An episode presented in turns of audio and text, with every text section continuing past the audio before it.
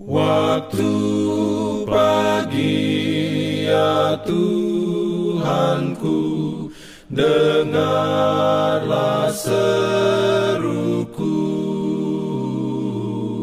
Melayang doa yang sungguh Memandang padamu. Selamat pagi pendengar Radio Advent Suara Pengharapan Mari mendengarkan suara Tuhan melalui tulisan pena inspirasi bersama Allah di waktu fajar.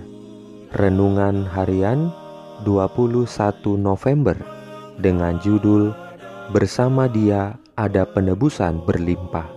Ayat inti diambil dari Mazmur 130 ayat 7. Firman Tuhan berbunyi, Berharaplah kepada Tuhan, hai Israel, sebab pada Tuhan ada kasih setia, dan Ia banyak kali mengadakan pembebasan.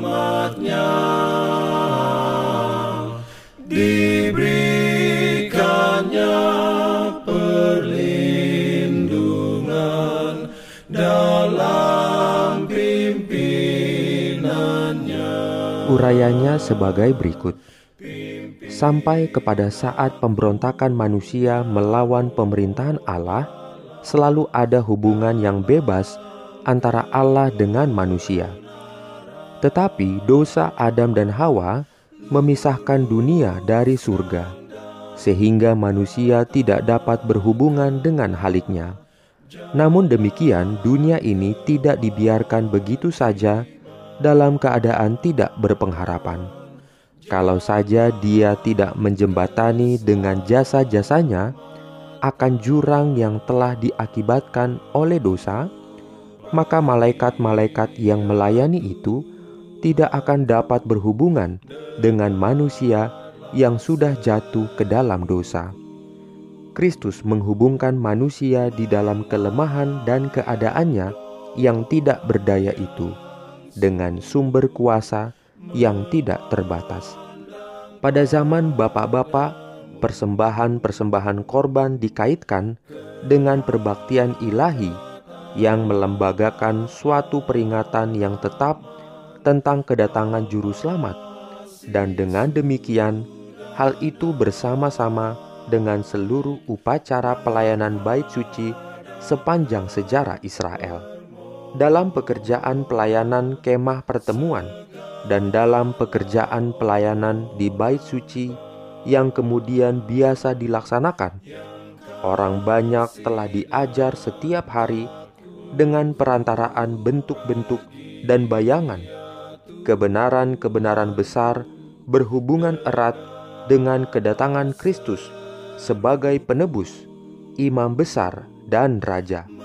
Serta sekali setiap tahun pikiran mereka diarahkan jauh ke depan kepada kesudahan peristiwa-peristiwa dalam peperangan besar antara Kristus dan setan, penyucian terakhir semesta alam yang terakhir dari dosa dan orang-orang berdosa.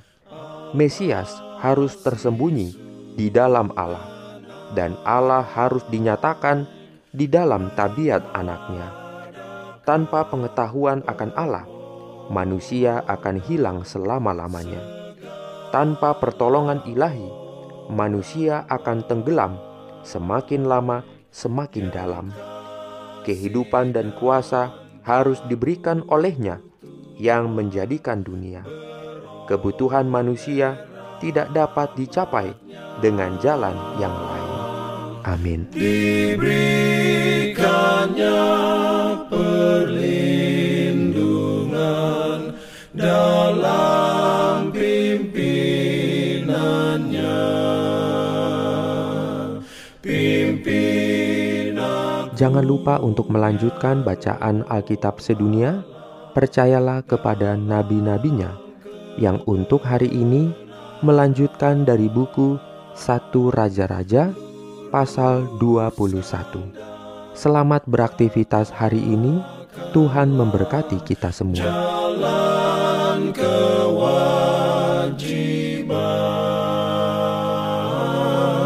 jalan keselamatan. selalu